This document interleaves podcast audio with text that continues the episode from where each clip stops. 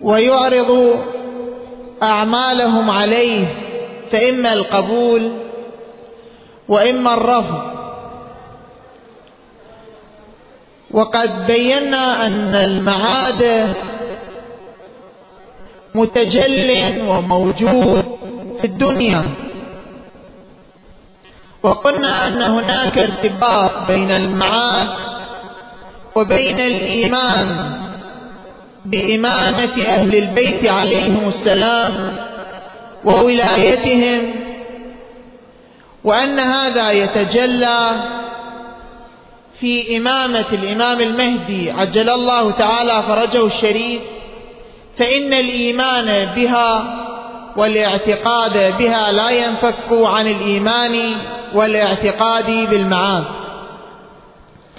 تحدثنا عن النظام أو البرنامج الإيجابي الاستثمار الإيجابي للوقت.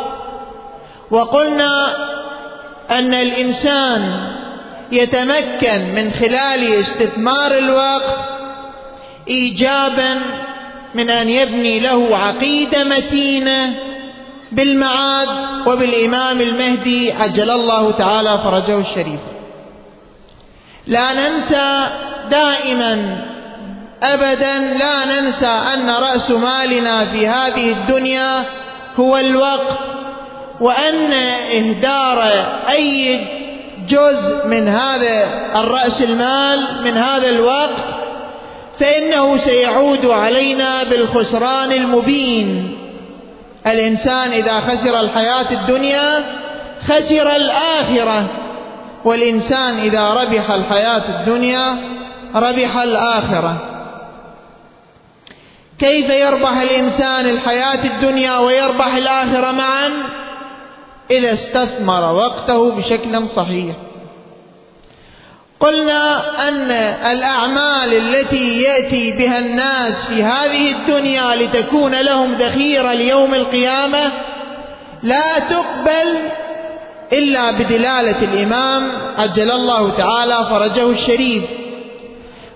وهناك روايات كثيرة جدا في أن الأعمال تعرض على الإمام وفي أن الأعمال تقبل من الإمام تقبل بدلالة الإمام وأن أي عمل من الأعمال لا يمكن أن يقبل إذا لم يكن الإمام وسيطا بين صاحب العمل وبين الله سبحانه وتعالى. تحدثنا كيفية أن يكون هناك تعامل إيجابي مع قضية انتظار الإمام المهدي. الآن حتى نستذكر المعلومة نذكر نقطة واحدة فقط ثم ننطلق في بيان البحث الجديد. قلنا أن الامام الذي يجب الاعتقاد به كل إنسان لا يعتقد بالامام عمله باطل. هذه قاعدة.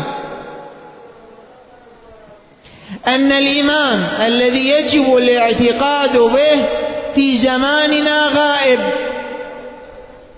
يعني الإنسان في زمن الإمام الصادق عليه السلام كان بإمكانه يذهب للإمام الصادق يقول له يا ابن رسول الله أنا عملت سنين طويلة أديت العبادات حجيت حججت إلى بيت الله صليت صمت قمت بأعمال صالحة هل عملي مقبول أو لا؟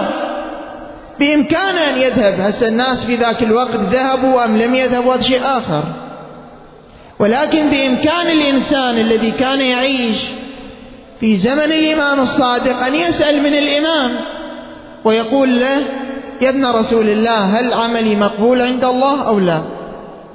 وبلا شك سيجيبه الإمام بالقبول أو الرفض كما في قضية الإمام زين العابدين مع الشبلي أو أحد أصحابه في قضية الحج عندما قال له أحججت؟ قال بلى. قال عندما تجردت من الثياب هل تجردت من الذنوب؟ إلى أن سار معه الإمام في عمله إلى آخر محطة من محطات الحج. فقال إنك لم تحج. ما حججت أنت هذا العمل اللي تصور أديته؟ ما أديته. إلى أن إجا بالسنة الثانية وأعاد حجه.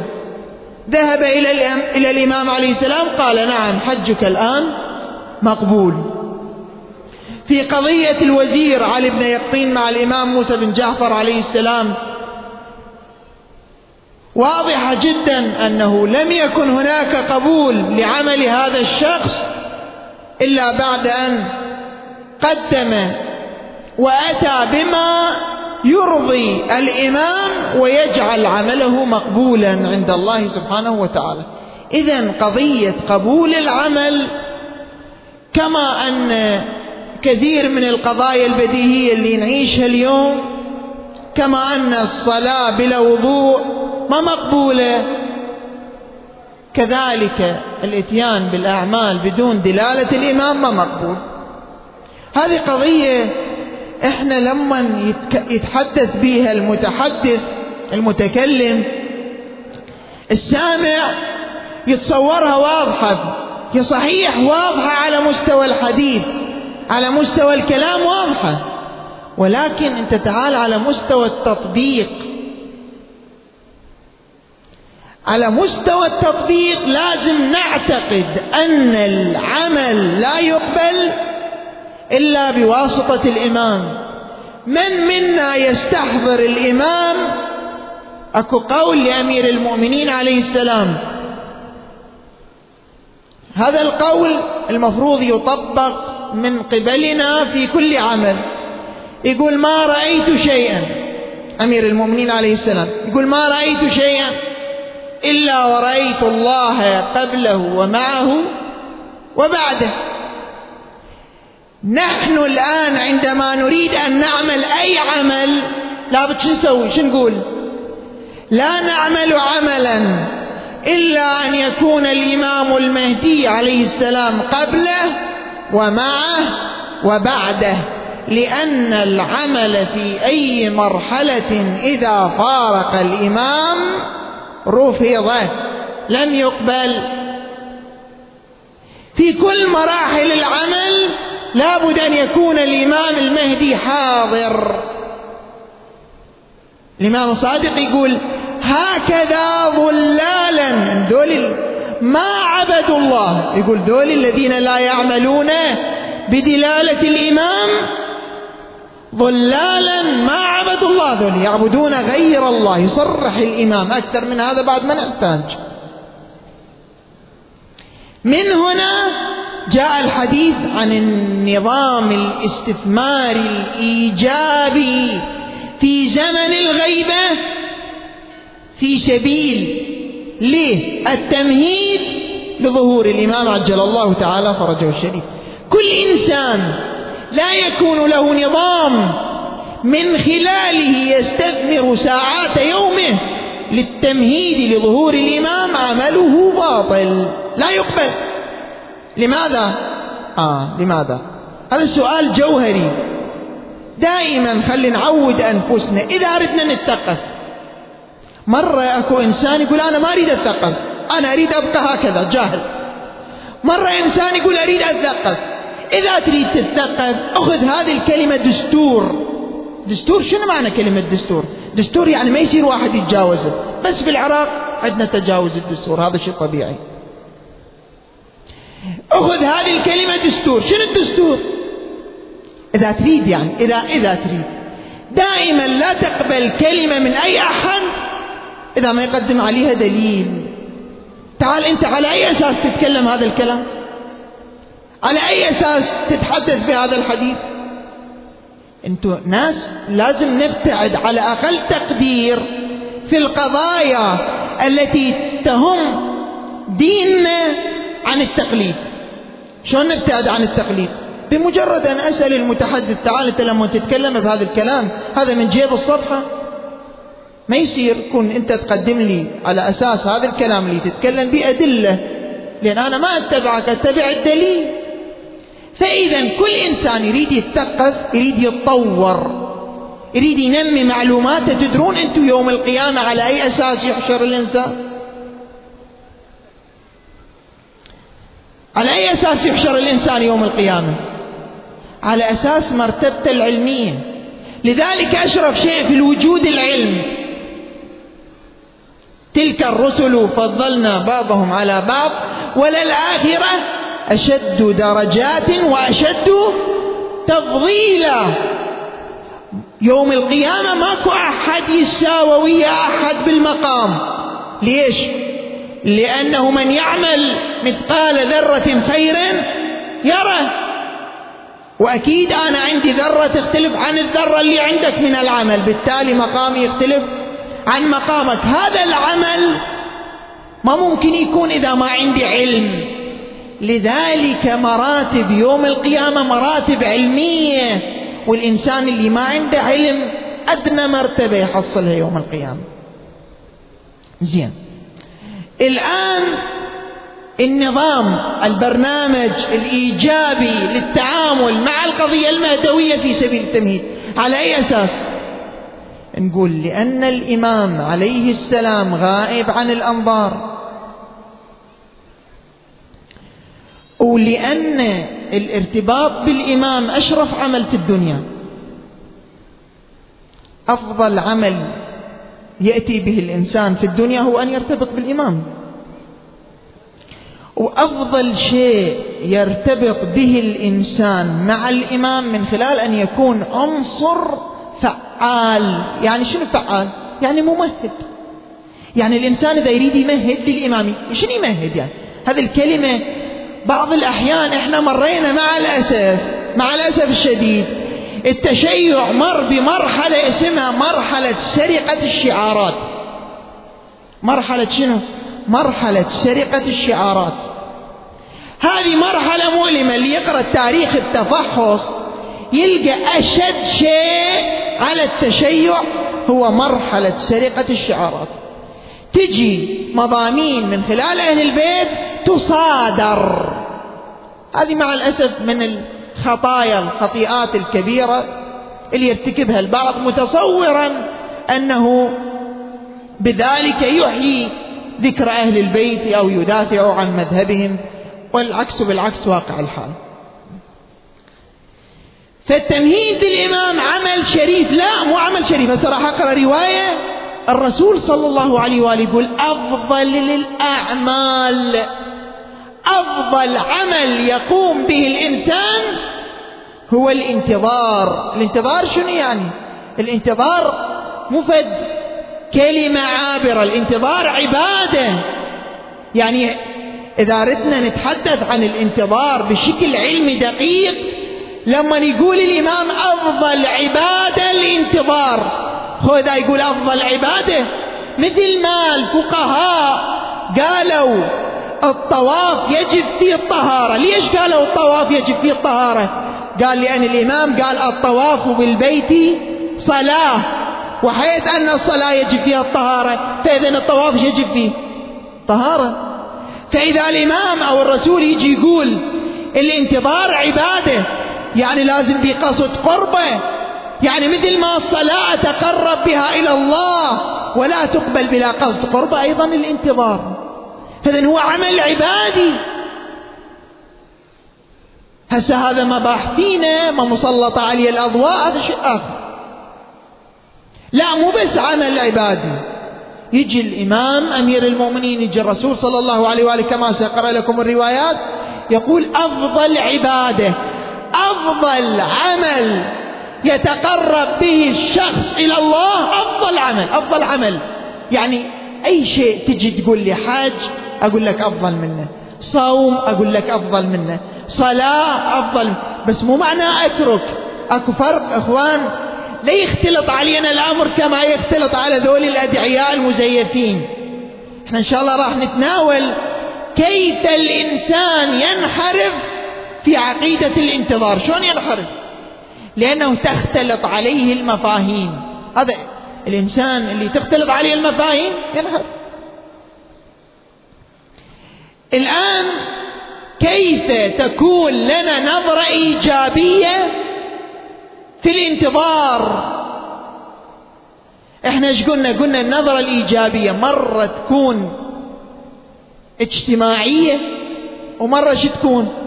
فردية. اليوم إيش راح نتناول؟ النظرة الإيجابية اللي من خلالها نمهد نمهد إلمن. شوف شوف شوف. نمهد لدولة العدل لدولة القسط.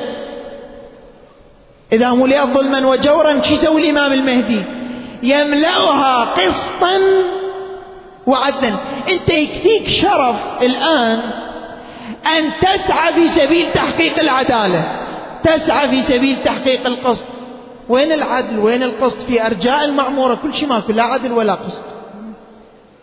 إذا تعمل للإمام المهدي يعني تعمل للعدل وللقسط المهم التمهيد على المستوى الفردي نذكر له قاعدتين. طبعا هذا الكلام المفروض نسجله. ليش نسجله؟ حتى يوميا نراجعه ليش نراجعه لأن إذا التزمنا به ارتبطنا بالإمام وإذا ما التزمنا به هسه مو بالضرورة نلتزم بنفس هذا الألفاظ. المهم المضمون لأن هذا المضمون مأخوذ من روايات. إذا التزمنا بالمضمون راح نرتبط بالإمام. إذا ارتبطنا بالإمام شو يصير؟ قبل قليل قلنا كل عمل لا يقبل إلا بالارتباط إلا بدلالة الإمام. إذا أكو عمل ماكو فيه ارتباط مع الإمام إذا ماكو قبول. فايش يحتاج لنا يحتاج على أقل تقدير نسجل له رؤوس أقلام. نراجع وقت الحاجة التمهيد الفردي أو النظام الإيجابي في التمهيد أو كما عبرنا عن النظرة الإيجابية. قلنا إحنا البارحة الإنسان إذا كان عنده نظرة إيجابية للأمور يختلف عن الإنسان اللي عنده نظرة سلبية للأمور. على مستواه الفردي تتعدد بعدد الأفراد. ليش؟ لأن أنا نظرتي للقضايا اللي أتعامل بها وياها تختلف عن نظرتك. بالتالي عندي أمور إيجابية أمور سلبية تختلف عن الأمور الإيجابية الأمور السلبية عندك. هسه قد يكون أكو صعوبة بالكلام بس هسه راح تجي أمثلة توضح المطالب. إحنا إيش راح نسوي الآن؟ راح نذكر ست فقرات. هذه غالبا الناس تشترك بها غالبا أقول مو كل الناس. غالبا الناس تشترك بها إذا كان عندنا نظرة إيجابية لهذه الأمور على مستوى الفردي إحنا على خير.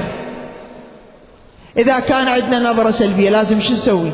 نسعى قدر الإمكان أن ننتقل من هذه النظرة السلبية إلى النظرة الإيجابية. شلون ننتقل؟ نضرب مثال. أنا اليوم طلعت أزور الإمام عليه السلام. واقعا يعني فعلا طلعت أزور مو جاي أحكي أضرب مثال. في أحد أروقة الحرم المقدس شفت رجال كبير السن رجال شايب. أشر علي السلام عليكم وعليكم السلام. قلت له تفضل حجي. قال أنا ابني استوى جابني لهنا وشمرني وراح رجال عمره فوق السبعين سنة خمسة وسبعين ثمانين سنة في الحدود رأسا شو تبادر إلى ذهني قعدت يمه قلت له حجي أنت مسوي هيك ويا أبوك؟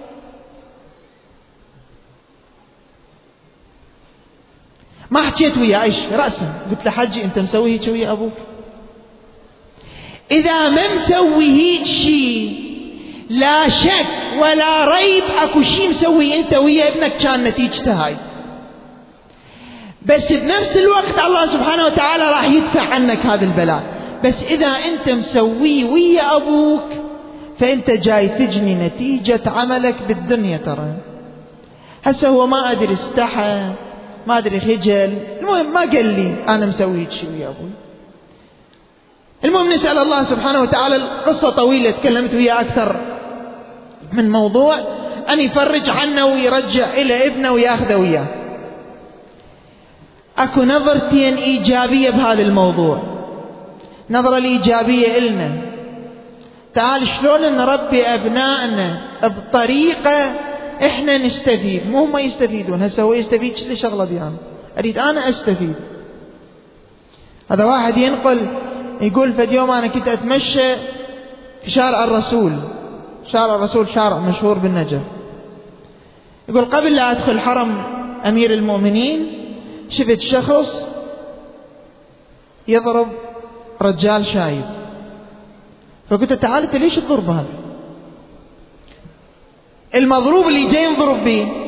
قال لي عوف عوف هذا ابني نفس المكان قبل ثلاثين سنة أنا ضربت أبوي. نفس المكان. نفس المكان. هذه يكون تكون عندنا نظرة إيجابية. أنا شلون أتجاوز هذه المرحلة؟ أكو نظرة سلبية. أن أأدي عمل ينتهي بي إلى هذه الحالة. هذه حالة مأساوية. يعني إنسان مسلم فاقد لكل القيم. أنا واقعا أقول أي إنسان عنده ذمة عنده ضمير مو عنده دين. لا لا عنده ذمة عنده ضمير. المفروض يسعى أن يهذب نفسه حتى يتهذب المجتمع. ما أقول عنده دين. لا عنده ذمة عنده ضمير. ثقوا كل الماس اللي بينا سبب تصرفاتنا. أنا شايف بعض الناس بيده أشياء أوصاخ يشتري تبقى بيده يم سلة المهملات سلة الزبالة أجلكم الله. ما يشمرها بيها يشمرها بصفها إيه ليش؟ ليش يعني؟ ليش؟ ليش هالثقافة هاي منين إجت ما جاي بالحرم هنا أنا شايف ناس أشياء أنت تصير قدامك. يا أخي أكو موظف مسؤول صحيح. بس أنت ليش مشيله ليش يعني أنت تحب أن تكون مكانك. يجي هذا؟ هذه أنت تترجم للآخر ثقافتك. خلي واحد من عندنا يروح البلد مثقف يلقون يجي أشياء؟ لا. هذا نعكس ثقافتنا وواقعنا للمجتمع. وين النظرة الإيجابية اللي عندنا؟ أنا أعتذر خرجت عن الموضوع وما بدي أن أخرج. بس طلبات من بعض الأخوة أنه نتحدث عن قضايا اجتماعية. وإلا ماكو رغبة للحديث عن القضايا الاجتماعية. مثلا الأخوة يقولون يا بي المرأة تجي تزور حرم الإمام موسى بن جعفر جيد هي جاي تزور لو لا؟ مرات يحس بالنفس أكو قضايا تحس بالنفس واقعا. أنت تريد التاجر بالمنكر بحرم مقدس؟ ما يصير يا أخي. يعني الآن إذا الإمام أمامك وهو أمامك بلا شك أشهد أنكم أحياء تسمعون كلامي وترون مقامي. هذه اللي تتجاهر بالمنكر أمام الإمام.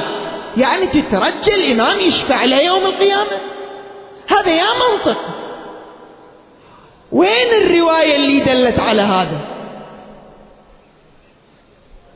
إن الله لا يخدع عن جنته. الله ما ينخدع بجنته. ما ينطي بالجنة خدعة. ما يدخل بالجنة خدعة. أنا إما إنسان متدين. هذا مكان للمتدينين. ولذلك تشوف الشعارات أيتها المؤمنة أيتها المسلمة. أخوتي لا تعرضين أشياء بعيدة عن الدين في مكان المتدينين. إذا كان عندك بضاعة مبذولة للسفيه للفاسق للمنحط أرضيها في مكان السفاهة في مكان الانحطاط. أنا أنقل قصة وأعتذر عن التطويل. أحد أصدقائي من الطلبة يقول فد يوم في زمن النظام يقول رحت أراجع طبيب. فدخلنا مكان الطبيب ضيق. فقلت لأهلي طبعا طبيعي بعد طالب علم فزوجته شنو؟ مغطاية من فوق لي جو. يقول فقلت لها اقعدي هنا يم النساء؟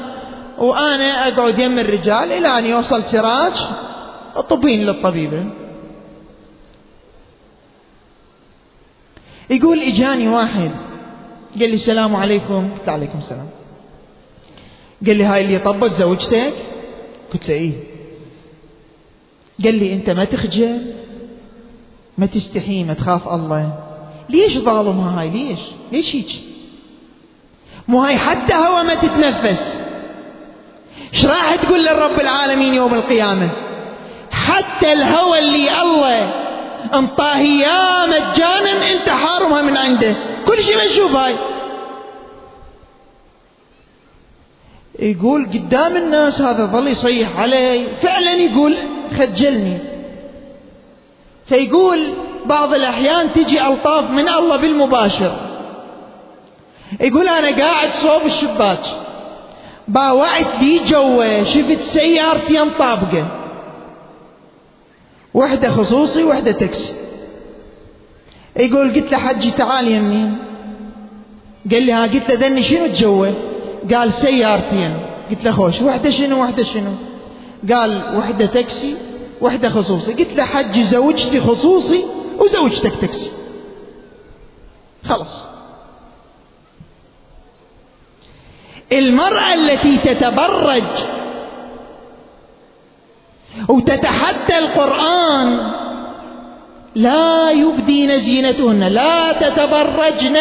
بعد أكثر من هذا إيش تريد تقول؟ يعني أصرح من آيات الحجاب في القرآن ماكو.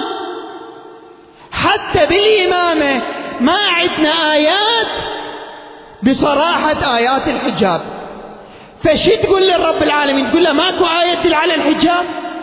المرأة التي لا تلتزم بالحجاب تعرض مفاتنها بالمجان.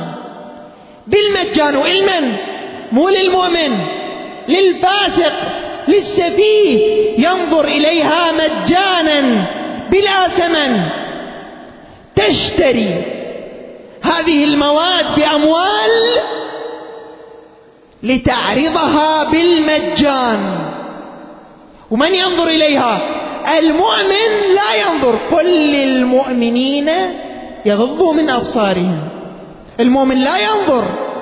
فإذا هي باعت نفسها بأبخس الأثمان. المن للفاسق للفاجر لغير المتدين. وين؟ في الحرم المقدس. هذه لو جاء لو انطبقت السماء على الأرض لا تنفعها شفاعة الشافعين هذا ما له شفاعة يوم القيامة. مرة إنسان يعصي الله بينه وبين نفسه الله يغفر له يستر عليه. بس هذا الذي يتجاهر ويدعو الناس إلى المنكر لن يغفر الله له أبدا. لأن هذا يتحدى الله. إبليس تحدى الله فكان مصيره خالدا في نار جهنم. والمرأة التي تبرز المفاتن تتحدى الله لأن القرآن يقول لا تبرزي. تحجبي هي تقول لا أبرز وأتحداك. لا أتحجب وأتحداك. وفي مقام وليك وأمام المؤمنين. هل يعقل أن يتحدى شخص الله أهل الكبرياء أهل العظمة جبار السماوات والأرض شديد الانتقام؟ واحد يتحدى واحد هيك صفاته. ممكن يعفو عنه؟ أبدا. أنا أعتذر عن خروجي وحديثي في الجانب الاجتماعي. أنا ما كان بودي أن أتحدث ولكن لأن طلب أكثر من مرة الحديث فأتحدثنا. أرجع وأكرر اعتذاري مرة أخرى لأنه أنا ما أرغب تصير المحاضرة أكثر من 25 دقيقة. حتى المعلومة تترسخ بالذهن. راح أشير إلى ست نقاط من التفكير الإيجابي للتمهيد لظهور الإمام وسوف أتحدث عن هذه النقاط الستة مفصلا يوم غد. لاحظ معي رجاء شلون تكون عندك نظرة إيجابية في التمهيد لظهور الإمام. الفقرة الأولى. أولا أن تكون عندك هوية إيجابية. أكو واحد اليوم ما عنده هوية؟ أكو واحد ما عنده جنسية؟ ماكو. إيش مكتوب بالجنسية؟ فلان الفلنتاني مسلم.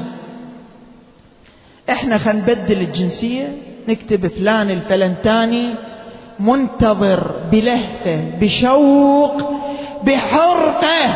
الإمام الصادق يقول له مولاي غيبتك نفت رقادي. أنا ما أنام لأن أنت غايب. من هو؟ الإمام الصادق. يقول له لو أدركتك لخدمتك. مش اشتغلت وياك أو صرت مسؤول أو اللهم ارزقني أن أكون من ال 313 من أنصار الإمام. لا لا الإمام الصادق شو يقول له؟ يقول له لو أدركتك لخدمتك يا حجة الله أيام حياتي. يا أخوان ترى هذا الإمام الصادق مو إنسان عادي ده يحكي. البارحة قلت لكم إخوان إذا نريد نستفيد من المحاضرة عندنا طريقين. الطريق الأول أتوضأ وأجي. إخوان هذه كلمات نورانية. ما تدخل القلب المظلم. أي إنسان في قلبه رين شايفين واحد يصبغ حديد مصدوق؟ أكو أحد يقدر يصبغ؟ لا ليش؟ ما ممكن يستقر. اكو صورة على مرآة مشوشة؟ ماكو صورة. بالعكس تشوه. هذه الرؤى والأحلام نقدر نرتبط من خلالها بالإمام نقدر نأسس منظومة معرفية نرتبط من خلالها بالأم بالإمام. إن شاء الله راح يكون حديث عن الأحلام وعن الرؤى. وهل هي حجة في أصول الدين؟ هل هي حجة في فروع الدين؟ شنو فائدة الأحلام؟ بالله أكو واحد يقدر يفسر لنا حلم اليوم لو ما يقدر. أكو هيك شيء لو لا. والموضوعات الأخرى التي تحدثنا عنها؟ أذكر الأخوة بها البرنامج الإيجابي الفردي والبرنامج الإيجابي الاجتماعي. أيضا البرنامج الإيجابي لليلة القدر واللي ذكرنا؟ فقراته والفقرات الأخرى اللي ذكرناها ليلة أمس إن شاء الله نسأل الله سبحانه وتعالى أن لا يعوقنا عائق عن إكمال هذه الأبحاث لنستفيد أولا وإن شاء الله نسجل ممن كان له كلمة سمعت في يوم ما. بحق هذا المنبر المبارك الشريف الذي يعتبر من أوسع نوافذ أهل البيت عليهم السلام لتثقيف مجتمعهم. اللهم صل على محمد وآل محمد. اللهم إنا نسألك بحق الإمامين الجوادين الكاظمين الهمامين. وبرعاية وليك صاحب العصر والزمان. الغائب الحاضر.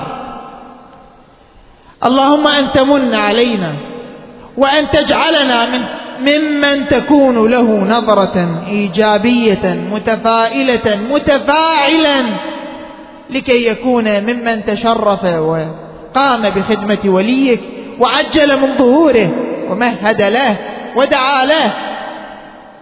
اللهم صل على محمد وآل محمد وكل وليك الحجة ابن الحسن. صلواتك عليه وعلى آبائه في هذه الساعة.